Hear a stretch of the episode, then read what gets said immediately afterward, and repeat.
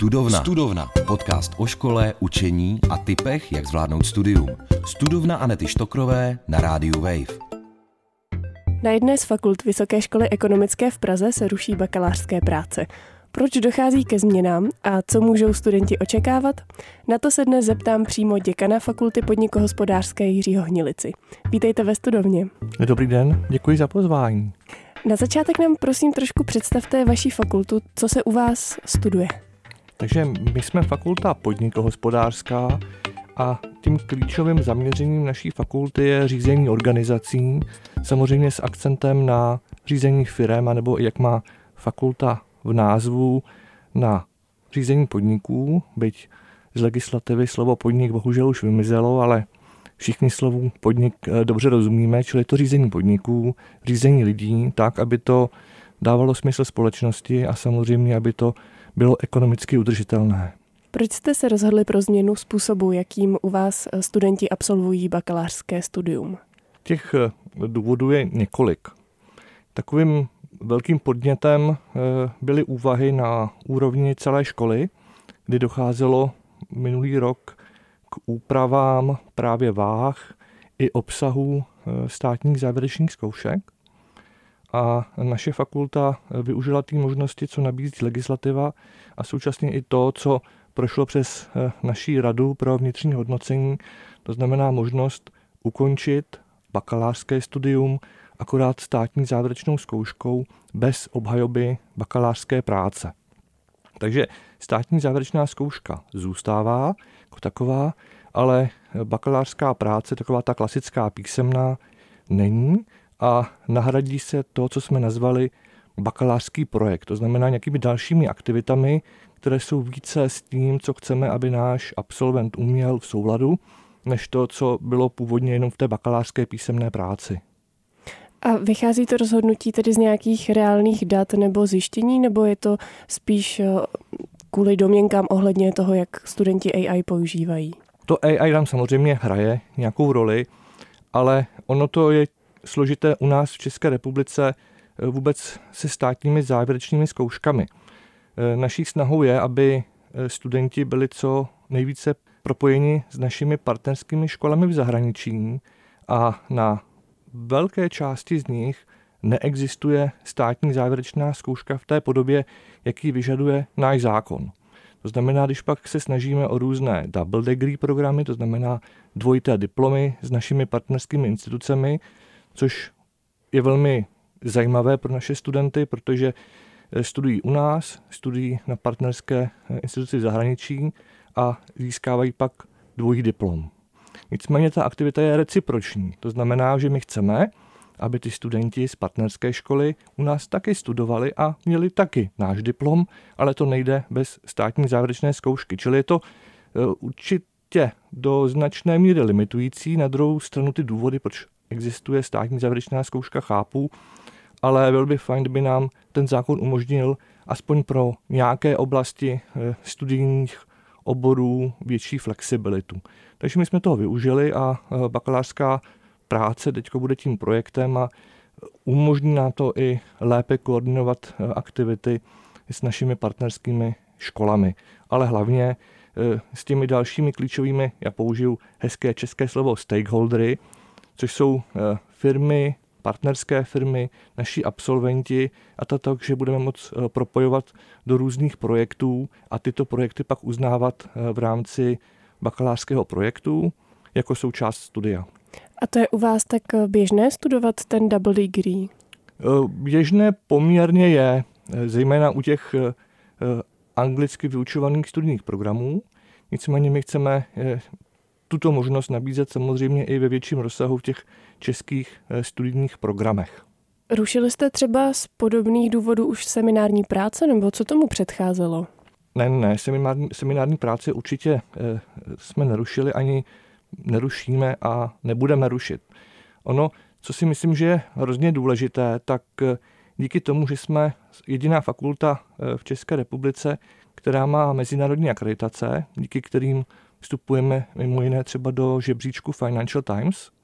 Tam se umistujeme skutečně velmi pěkně do prvních 25-20 míst dlouhodobě tak co je důležité pro tyto akreditace, tak je ten anglický výraz je assurance of learning, což znamená, že máme nastavený proces, který řídí kvalitu vzdělávání. Což znamená, že my musíme mít vydefinován profil absolventa.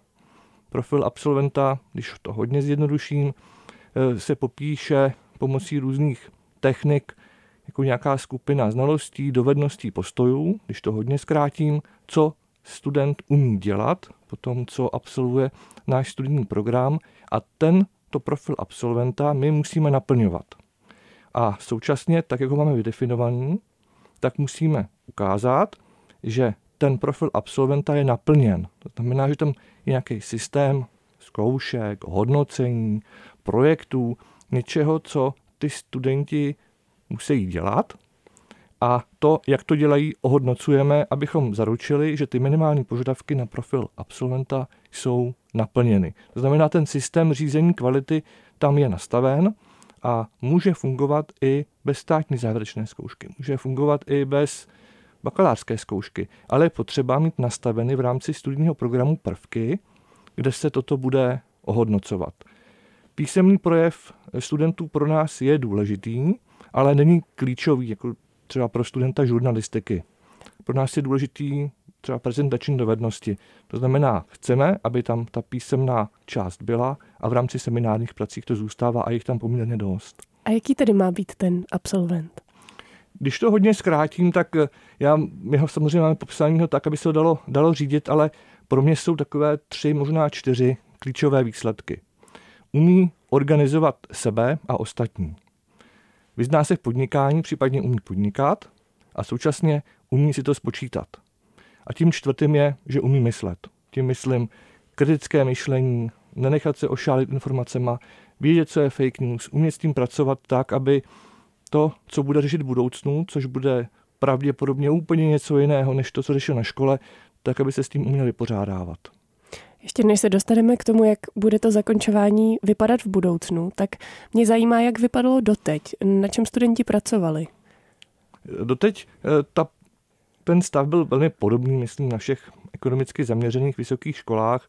To znamená, že existuje něco jako seznam témat, eh, které jednotliví akademičtí pracovníci na vysoké škole nabízejí a studenti se na téma hlásejí, případně vybírají sami témata podle svého zvážení a diskuzí eh, s eh, daným vyučujícím a pokud to je schváleno, tam zase nějaká schvalovací smyčka, abychom se nedostali eh, mimo obor vzdělávání, pro, kterou, pro který máme akreditaci, tak dojde k vydefinování tématu a v rámci pomocného předmětu, co existuje, tak se připraví projekt, jakým způsobem ten student bude daný problém řešit a problém řeší v rámci eh, bakalářské práce.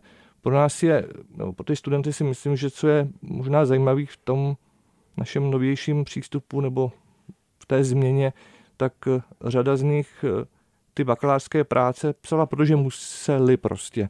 To neznamená, že by ty bakalářské práce byly jakkoliv jako málo kvalitní, protože pro tu bakalářskou práci máte minimálně dva recenzenty toho, kdo tu práci vede a pak musíme mít schváleného externího recenzenta, který se k práci vyjadřuje a pak ta vlastní práce na základě posudků eh, se ještě ke všemu prezentuje osobně, fyzicky, kde je minimálně dvoučlenná komise a máte další vlastně nějaký eh, ohodnocení toho, že ten student v rámci té bakalářské práce naplnil ty požadavky, které na ní jsou eh, kladeny. Znamená, že to tam je, ale my chceme, aby když student je třeba podnikatelsky zaměřen, když už má nějaké svoje podnikání nebo zvažuje, že to podnikání rozjede, takže bude moct tu práci zpracovávat i v té oblasti, která mu je blízká, bude si moct najít od nás člověka, co mu s tou prací jak s tou prací, myslím, písemnou pomůže, tak potom samozřejmě s tou vlastní realizací.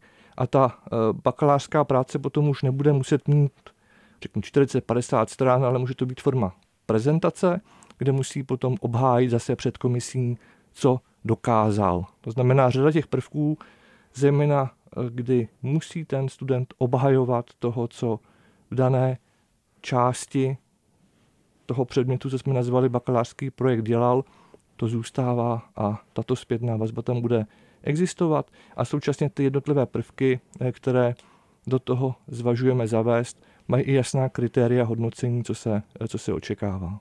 Takže bude si ten student například moci vybrat, jestli chce psát tu klasickou bakalářku nebo pracovat na projektu, nebo bude už muset pracovat jenom eh, na tom projektu? Nebude si moc vybrat, tam je těch možností několik.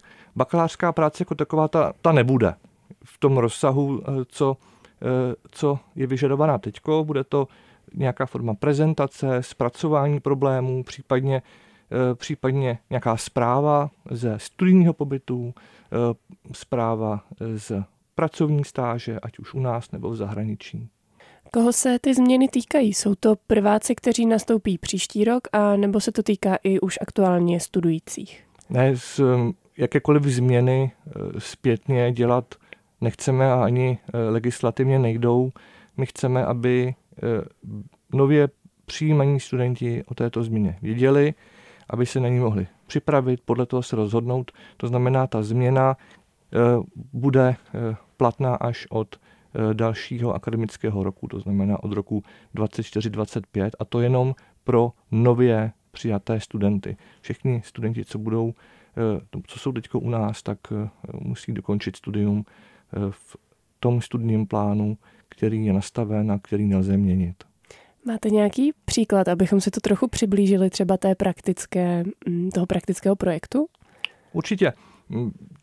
Tím, eh, že jsme napojeni přímo smluvně na řadu eh, firm, případně studenti, tím, že studují ten náš obor, tak eh, jsou napojeni na řadu firm, tak jednou z možností je, že si student v kooperaci s naším vyučujícím a současně s kontaktní osobou eh, v dané firmě vymezí nějaký projekt, který tam bude řešit.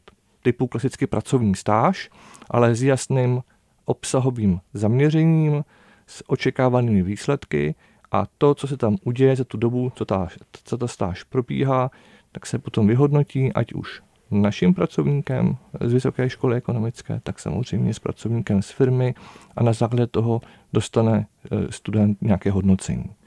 Jedna možnost, pracovní stáž. Druhá možnost je, že řada firm e, něco řeší, má nějaký problém, ať už marketingový, e, nová obchodní teritoria, nové business modely, vstupy na zahraniční trhy a podobně a chtějí zjistit nějaké další informace, co případně dál dělat a i zde potom je možnost se zapojit do takzvaně firmního projektu nebo business projektu, který má jasné zadání, očekává se něco od firmy a ten student se do něj může zapojit. Tady, co je asi hodně, si myslím, zajímavé, tak tím, že bakalářská práce, případně diplomová práce ze zákona je práce jednotlivce, není možné, aby ta práce vznikala kolektivně, což nám vlastně nesedí s profilem absolventa. Pokud náš absolvent má umět řídit sebe a ostatní, tak jednou z klíčovou dovedností je, že je schopen jako pracovat v týmu, vést tým a pomocí týmu dosahovat výsledky. Jo. Definice managementu je dosahovat výsledky prostřednictvím ostatních, ale musí to být někdo, kdo to koordinuje. Takže se nám potom nabízí i možnost eh, jaksi kolektivních nebo týmových prací v rámci business projektů, se kterými máme obrovské zkušenosti. Dokonce v rámci navazujícího magisterského studia jsme už jako v posledních dvou letech dvakrát získali ocenění CEMS Project nebo Business Project of the Year, což je v rámci dalších 32 skvělých škol typu HSE, London School of Economics, Vídeňská univerzita nebo St. Gallen. Pro nás velká konkurence a současně jaksi čest, že se nám podařilo to první místo v rámci takové konkurence skvělých business škol business projektu dosáhnout. Čili tam máme zkušenosti a rádi bychom eh, tyto zkušenosti přenesli potom eh, z navazujícího magisterského studia do bakalářského studia a tím, že nám hodně bakalářů končí, pokračují už v praxi potom, tak nám přijde, že to je krok správným směrem, aby naši absolventi z bakalářského studia byli ještě více uplatnitelní eh, na trhu práce nebo v vlastním podnikání. Budou se změny ohledně bakalářek týkat v budoucnu i třeba jiných fakult než podnikohospodářské? Záleží zase na na garant těch studijních programů na profilu absolventa. Já v žádném případě neříkám, že bakalářská práce jako taková je špatně nebo že by být neměla. Dokážu si představit řadu studijních programů, kde ta bakalářská práce dává smysl, protože z nějakého důvodu tam je tlak na to, aby ten student byl písemně zdatný, aby dokázal písemně přemýšlet, písemně argumentovat, například z toho důvodu.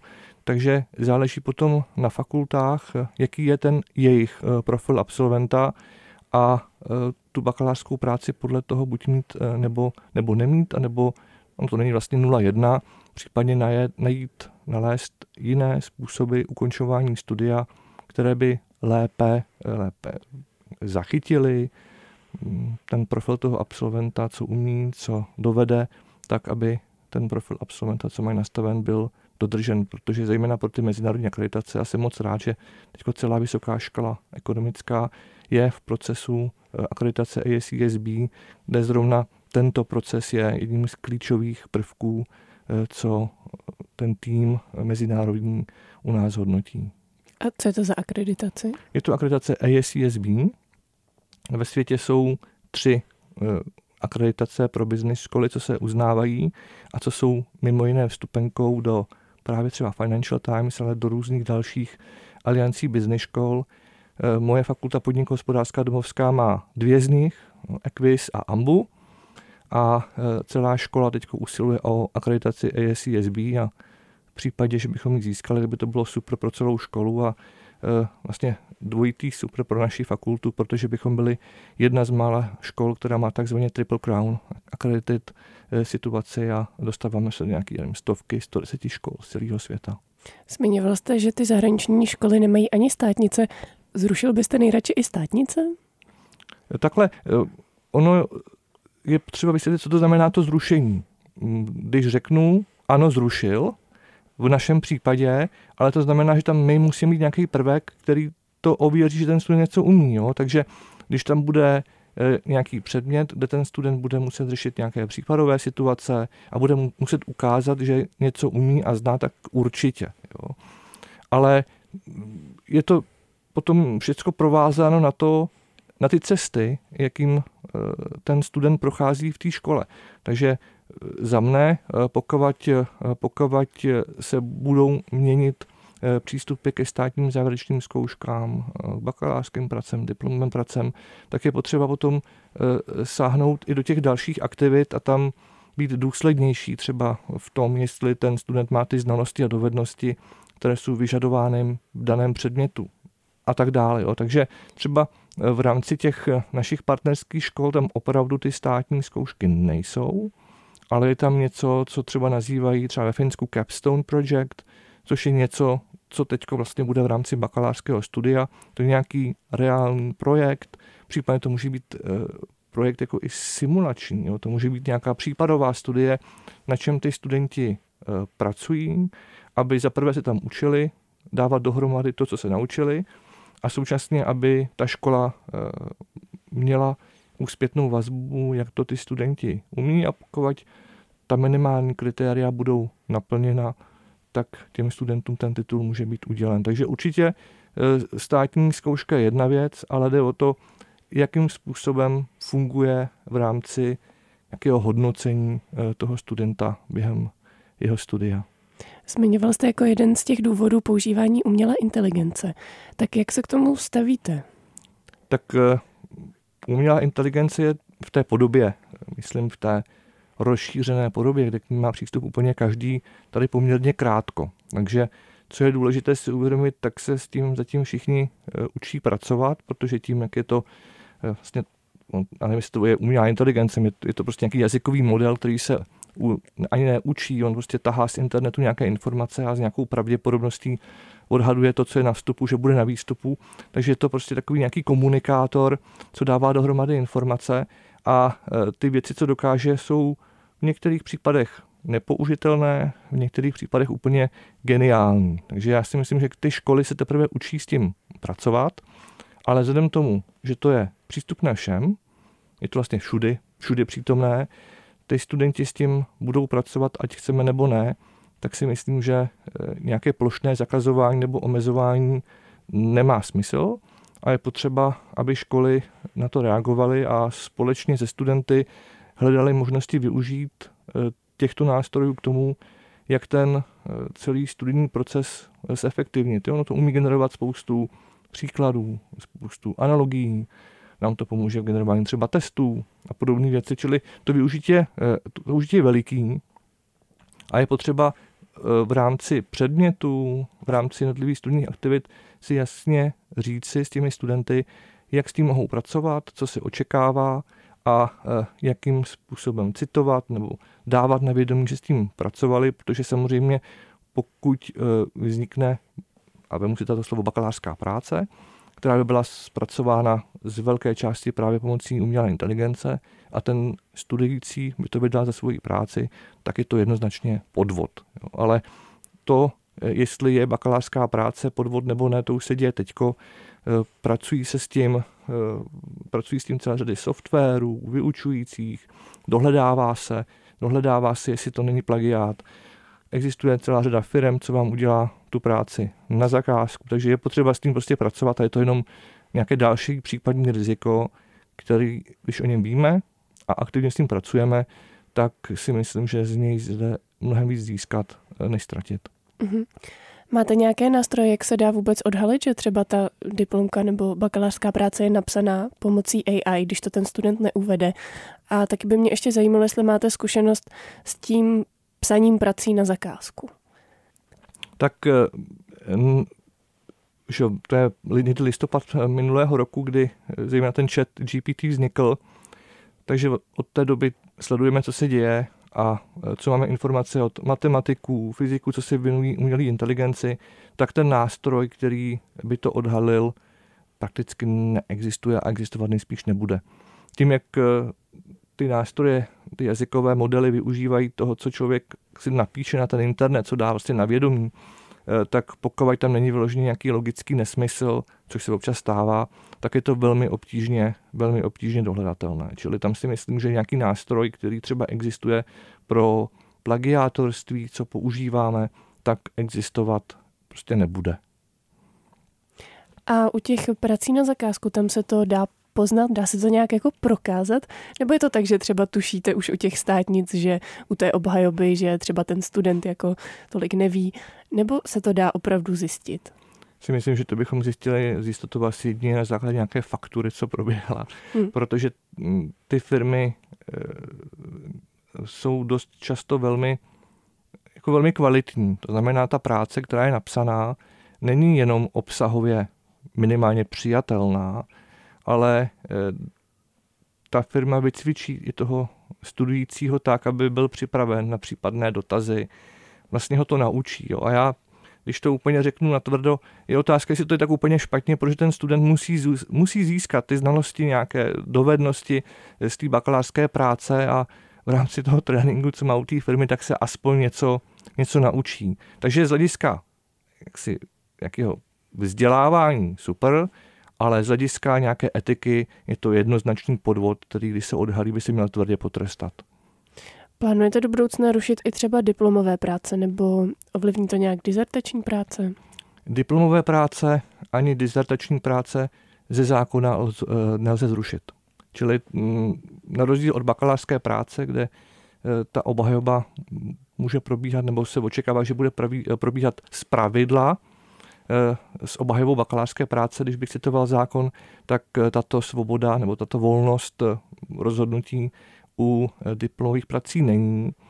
My zatím, i kdyby byla, tak si myslím, že bychom k tomu kroku nepřistupovali, protože u nás na fakultě se diplomové práce často zpracovávají v rámci takzvaně vedlejších specializací, což jsou takové nějaké jako části studia, a ono to je poměrně velká část studia, no to je čtvrtina studia, navazujícího magisterského studia a jsou mnohem více v kontaktu eh, s tím, s tím vyučujícím, mnohem více kontaktu mm, s dalšími vyučujícími, protože tady se opravdu už podrobně zpracovává projekt. Eh, naší snahou je, aby i diplomové práce eh, splňovaly kritéria výzkumných prací, to znamená, když to je kvantitativní výzkum, aby tam bylo jasně vymezeno, kolik je potřeba mít odpovědí, eh, když ty odpovědi nemáme, co to vlastně znamená, jak moc ty výsledky jsou validní, co nám říkají a podobně. Existují i kritéria kvality v rámci kvalitativních výzkumů, takže i tam se snažíme ty studenty,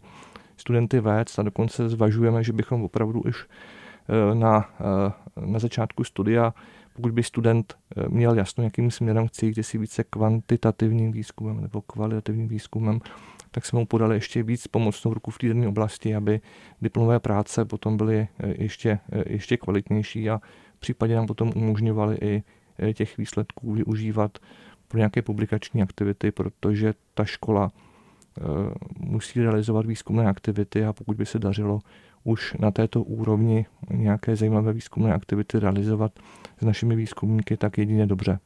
Ještě mě napadá, jestli tam může být nějaká nevýhoda, když si nezvolím tu klasickou bakalářskou práci, tak jestli třeba na tom magistru potom ehm, to nebude nějaká mezera v tom smyslu, že třeba nemám zkušenost eh, s tak rozsáhlým textem.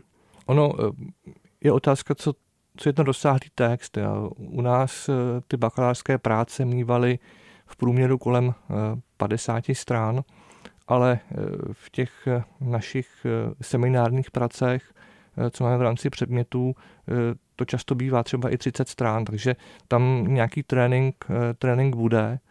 A ona je i otázka do budoucna, jestli diplomová práce musí být tak rozsáhlá, jak je, pokud tam ten problém bude vymezen, ten problém se bude zpracovávat, řeknu třeba v nějakém týmu u nás, co, co už zná výzkumné metody, zná nějaké postupy, tak taková ta část úvodní eh, může být výrazně, výrazně kratší a pak ten student eh, v té práci bude prezentovat hlavně, hlavně ty výsledky. Čili pro nás je důležité, abychom ty studenty připravovali pro případnou akademickou kariéru, čili aby oni znali, jakým způsobem se píšou články, co se publikují v prestižních časopisech v zahraničí a s nimi už potom pracují, už teďko s nimi pracují, čili tam jako vědí, co se očekává a to vedení eh, v tom, v tom budou a ty články, některé jsou další, ale těch 30 stran je většinou takový průměr, eh, co se očekává.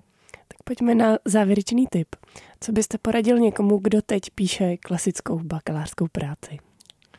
Aby si dobře rozmyslel, eh, proč ji píše a aby ji psal se vší sebezodpovědností tak, aby ty výsledky, ty práce mu pomohly v té další kariéře, protože těch možností, zejména tématických, co psát, je opravdu, opravdu hodně. Vedoucích eh, našich eh, bakalářských prací máme taky dostatek, takže bych eh, doporučil na tom prostě pracovat tak, aby si za tu práci nestyděli, aby jim pomohla v další kariéře. Hostem studovny byl děkan Fakulty podnikohospodářské VŠE Jiří Hnilica. Díky za rozhovor. Moc děkuji za pozvání. Studovna. Studovna. Podcast o vzdělávání, škole a studentském životě. S Anetou Štokrovou na rádiu Wave. Poslouchej na wave.cz lomeno studovna, v aplikaci Můj rozhlas a v dalších podcastových aplikacích.